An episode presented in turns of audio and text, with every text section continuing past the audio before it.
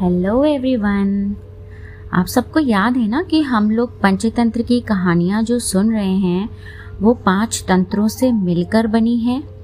पंचतंत्र की सबसे पहली कहानी में सबको बताया था कि पंचतंत्र की कहानियाँ किसने लिखी, कब लिखी और क्यों लिखी। अगर आपने मेरी वो कहानी नहीं सुनी है तो मैं एंड स्क्रीन में उसको मेंशन कर दूँगी। आप लोग ज़रूर सुनिएगा। जिससे आप सबको पता रहे कि पंचतंत्र जैसे विश्व प्रसिद्ध ग्रंथ को एक्चुअली क्यों लिखा गया और इसका मतलब क्या है। आज मैं आप सबके लिए पंचतंत्र की एक और नई कहानी लेकर आई हूँ, जिसका नाम है चतुर खरगोश और शेर। तो किसी घने वन में एक बहुत बड़ा शेर रहता था। वो रोज शिकार पर निकलता और एक ही नहीं, दो नहीं, कई कई जानवरों का काम तमाम कर देता। जंगल के जानवर डरने लगे कि अगर शेर इसी तरह शिकार करता रहा तो एक दिन ऐसा आएगा कि जंगल में कोई भी जानवर नहीं बचेगा। सारे जंगल में सनसनी फैल गई। शेर को रोकने के लिए कोई न कोई उपाय करना ज़रूरी था। एक दिन जंगल के सारे जानवर इकट्ठा हुए और इस प्रश्न पर विचार करने लगे। अंत में उन्होंने तय किया कि वे सब शेर के पास जाकर उनसे इस बारे में बात करें। दूसरे दिन जानवरों के एक दल शेर के पास पहुँचा। उनके अपनी ओर आते देख शेर थोड़ा घबरा गया और गरज कर पूछा, क्या बात है तुम सब यहाँ क्यों आए हो? जानवर दल का जो नेता था, उसने कहा, महाराज, हम आपके पास निवेदन करने आए हैं। आप राजा हैं और हम आपकी प्रजा। जब आप शिकार करने निकलते हैं तो बहुत जानवर मार डालते हैं। आप सबको खा भी नहीं पाते। इस तरह से हमारी संख्या कम होती जा रही है। अगर ऐसा ही होता रहा तो कुछ ही दिनों में जंगल में आपके सिवाय और कोई भी नहीं बचेगा। प्रजा के बिना राजा भी कैसे रह सकता है? यदि हम सभी मर जाएँगे तो आप भी राजा नहीं रहेंगे। हम चाहते हैं कि आप सदा हमारे राजा बने रहें। आपसे हमारी विनती है कि आप अपने घर पर ही रहा करें। हर रोज खुद आपके खाने के लिए एक जानवर भेज दिया जाएगा। इस तरह से राजा और प्रजा दोनों ही चैन से रह सकेंगे। शेर को लगा कि जानवरों की बात में सच्चाई है। उसने पल भर सोचा, फिर बोला, अच्छी बात है, मैं तुम्हारे सुझाव को मान लेता हूँ। लेकिन याद रखना, अगर किसी भी दिन तुमने मेरे खाने के लिए पूरा भोजन नहीं भेजा तो मैं जितने जानवर चाहूँगा, मार डालूँगा। जानवरों के पास तो कोई और चारा था नहीं। इसलिए उन्होंने शेर की शर्त मान ली और अपने अपने घर चले गए। अब उस दिन से हर रोज शेर के खाने के लिए एक जानवर भेजा जाने लगा। इसके लिए जंगल में रहने वाले सब जानवरों में से एक एक जानवर बारी बारी से चुना जाता था। कुछ दिन बाद खरगोशों की बारी भी आ गई। शेर के भोजन के लिए एक नन्हे से छोटे से खरगोश को चुना गया। वो खरगोश जितना छोटा था, उतना ही चतुर भी था। उसने सोचा, बेकार में शेर के हाथों मरना मूर्खता है।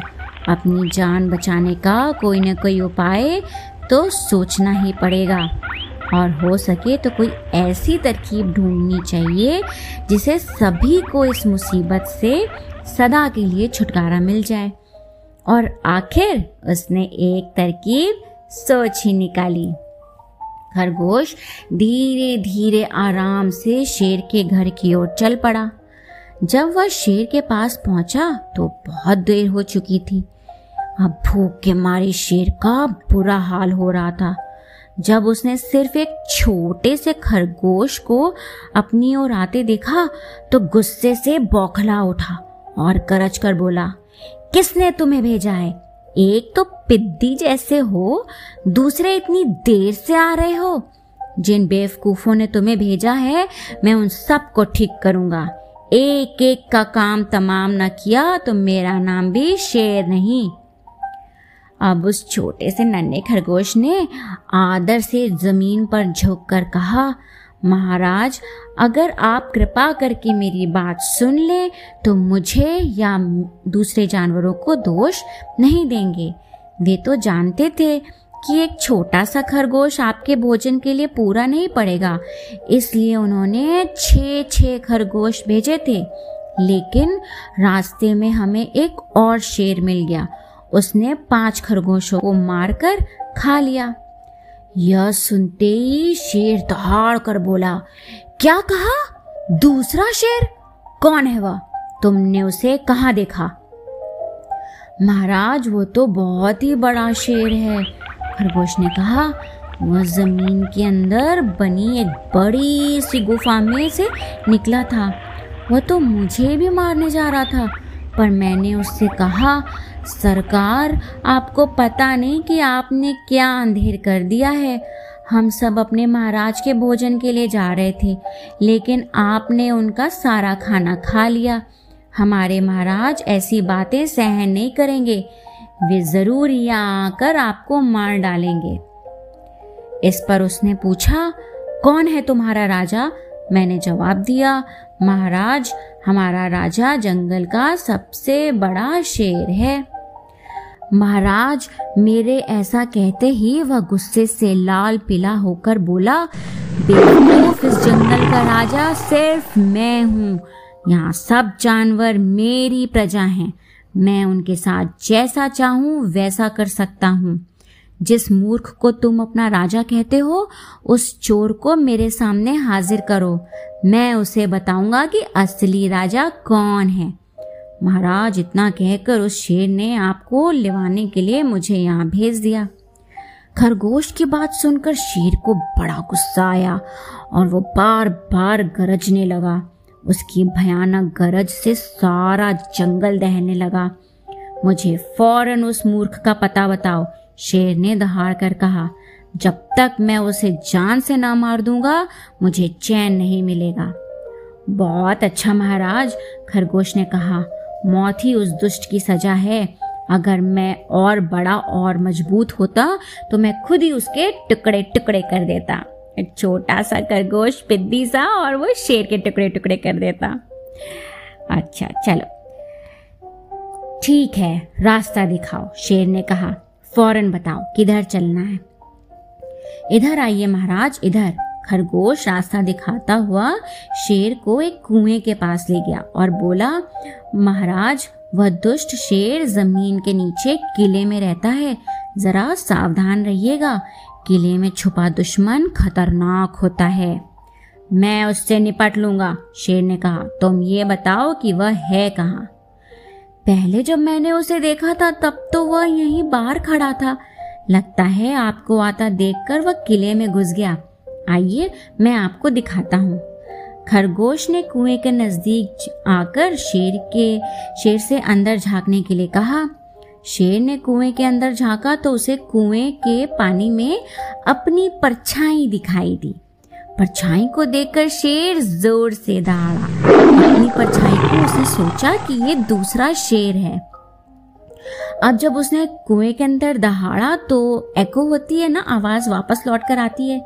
तो उसकी ही दहाड़ उसे वापस सुनाई दी। तो उसने समझा कि दूसरा शेर भी दहाड़ रहा है। दुश्मन को तुरंत मार डालने के इरादे से वो फ़ौरन कुएँ में कूद पड़ा और कूदते ही पहले तो वह कुएँ की दीवार से टकराया, फिर धड़ाम से पानी में और डूबकर मर गया। इस तरह चतुराई से शेर से छुट्टी पाकर नन्ना खरगोश घर लौटा। उसने जंगल के जानवरों को शेर के मारे जाने की कहानी सुनाई। दुश्मन के मारे जाने की खबर से सारे जंगल में खुशी फैल गई। जंगल के सभी जानवर खरगोश की जय जयकार करने लगे।